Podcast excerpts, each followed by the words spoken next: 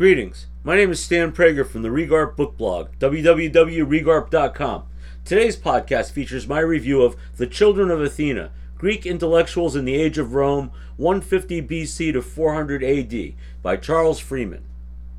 In 399 BCE, Socrates was condemned to death, a tragic punctuation mark to the celebrated 5th century that at Athens and Sparta and the multitude of other polis witnessed first the repulse of the mighty Persian Empire the flourish that was the age of Pericles, and then the carnage of the Peloponnesian War that for nearly three decades battered Greek civilization and culminated in Athenian defeat. In that same era, hardly anyone had heard of Rome, humiliated just shortly thereafter when sacked by Gauls in 390 BCE. A mere century and a half later, the Greeks were themselves subjects of a Rome that had become master of the Mediterranean. But in victory or defeat, sovereign or not, the pulse never failed to beat in the polis, or beyond it. The life of Socrates, likely embellished, was told most famously by Plato, who founded his academy in Athens in 387 BCE. Plato's pupil Aristotle later established his own school, the Lyceum, and served as tutor to Alexander the Great, who in his vast conquest spread Hellenism across the East.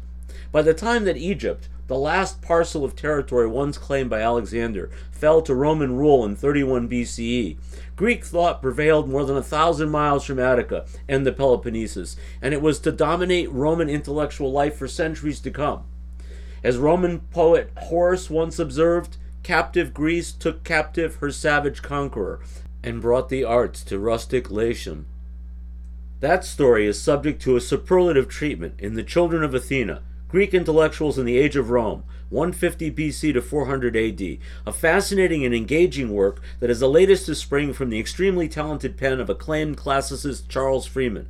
In a departure from the thick tomes and deep dives into intellectual history that have made his reputation, such as The Closing of the Western Mind and its sequel of sorts, The Reopening of the Western Mind, this delightful survey sacrifices none of the scholarship Freeman is known for, while expanding his appeal to both an academic and a popular audience. Even better, the volume is structured such that it can just as suitably be approached as a random perusal of out of sequence episodes as a cover to cover read. Books of history often have a slow build, but not this one.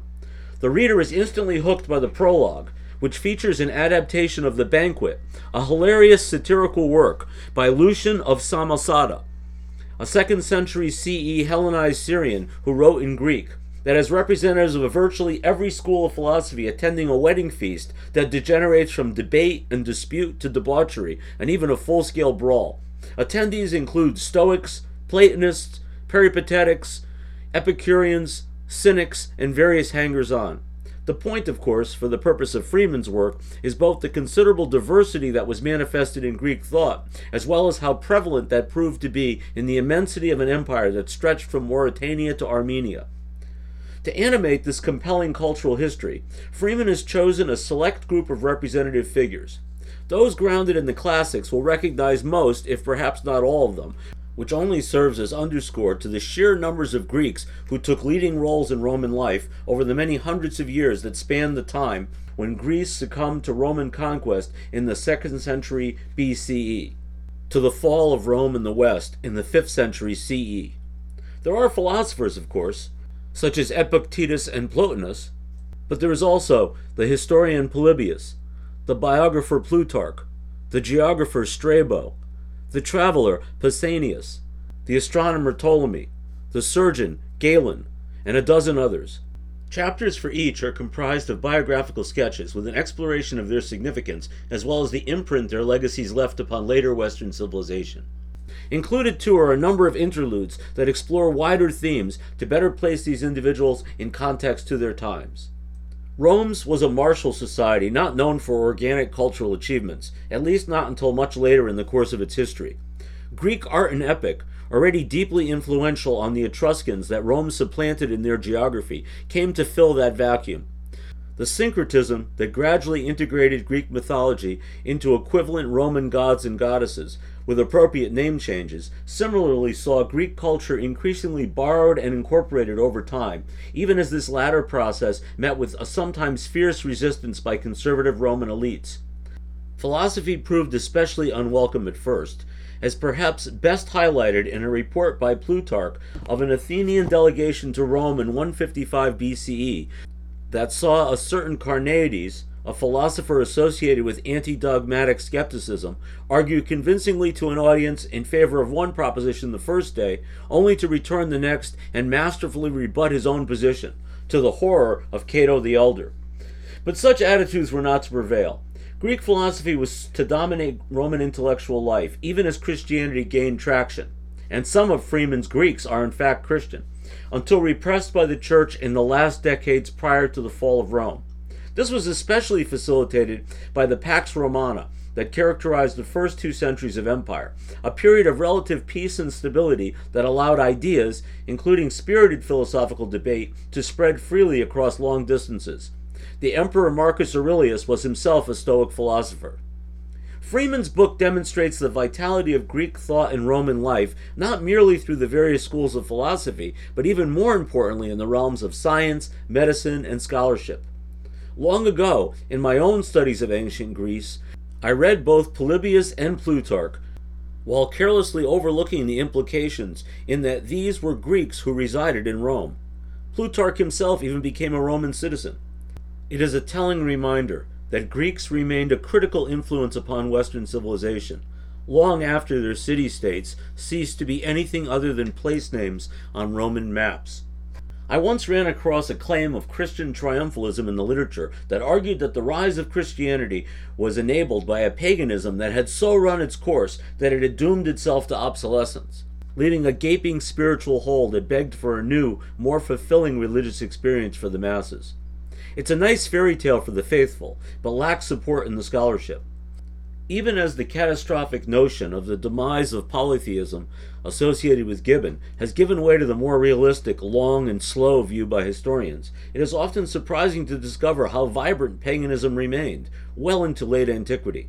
And the best evidence for that is the flourishing of Greek philosophy and the paganism associated with it in the Roman world, both which finally fell victim to the totalitarianism of the early Christian church, that at first discouraged and later prohibited anything that strayed from established doctrine. With that in mind, The Children of Athena serves as a kind of prequel to Freeman's magnificent The Closing of the Western Mind, which chronicled the course of events that came to crush independent inquiry for a millennium to follow in the Western world. There is possibly no more chilling metaphor for this than in one of the final chapters of The Children of Athena that is given to Hypatia, a Neoplatonist philosopher and mathematician who lived in Alexandria, Egypt in the twilight of the empire. Hypatia, the rare female of her times who was a philosophical and scientific thinker, fell afoul of a local bishop and was murdered by a Christian mob that stripped her naked and scraped her to death with shards of roof tiles. And so the Western mind indeed did close. For the record, I've come to know Charles Freeman over the years, and we correspond via email from time to time. I read portions of drafts of The Children of Athena as it was coming together and offered my ideas, for whatever those might be worth, to help polish the narrative. As such, I was honored to see my name appear in the book's acknowledgments. But I'm not a paid reviewer, and I would never praise a title that did not warrant it, regardless of my connection to the author. I genuinely enjoyed it and would highly recommend it. This is, in fact, one of those works that is difficult to fault, despite my glaring critical eye. Freeman's depth in the field is on display and impressive, as is his ability to articulate a wide range of sometimes arcane concepts in a comprehensible fashion. I suppose if I were to find a flaw, it would be for the lack of much needed back matter. Readers may bemoan the absence of a cast of characters to catalog the names of the major and minor individuals that occur in the text, a key to philosophical schools and unfamiliar terminology, as well as maps of ancient cities and towns. Still, that is a minor quibble that should best be taken up with the publisher rather than the author, and hardly diminishes the overall achievement of this book, which does include copious notes and a fine concluding chapter that, for my part, found me motivated to go back to my own shelves and read more about the men and women that people the children of Athena. Thank you for joining me for today's podcast. I encourage you to share it in your network. Many more reviews on an eclectic array of fiction and nonfiction books are available at regarp.com and regarpbookblogpod.com. Have a great day.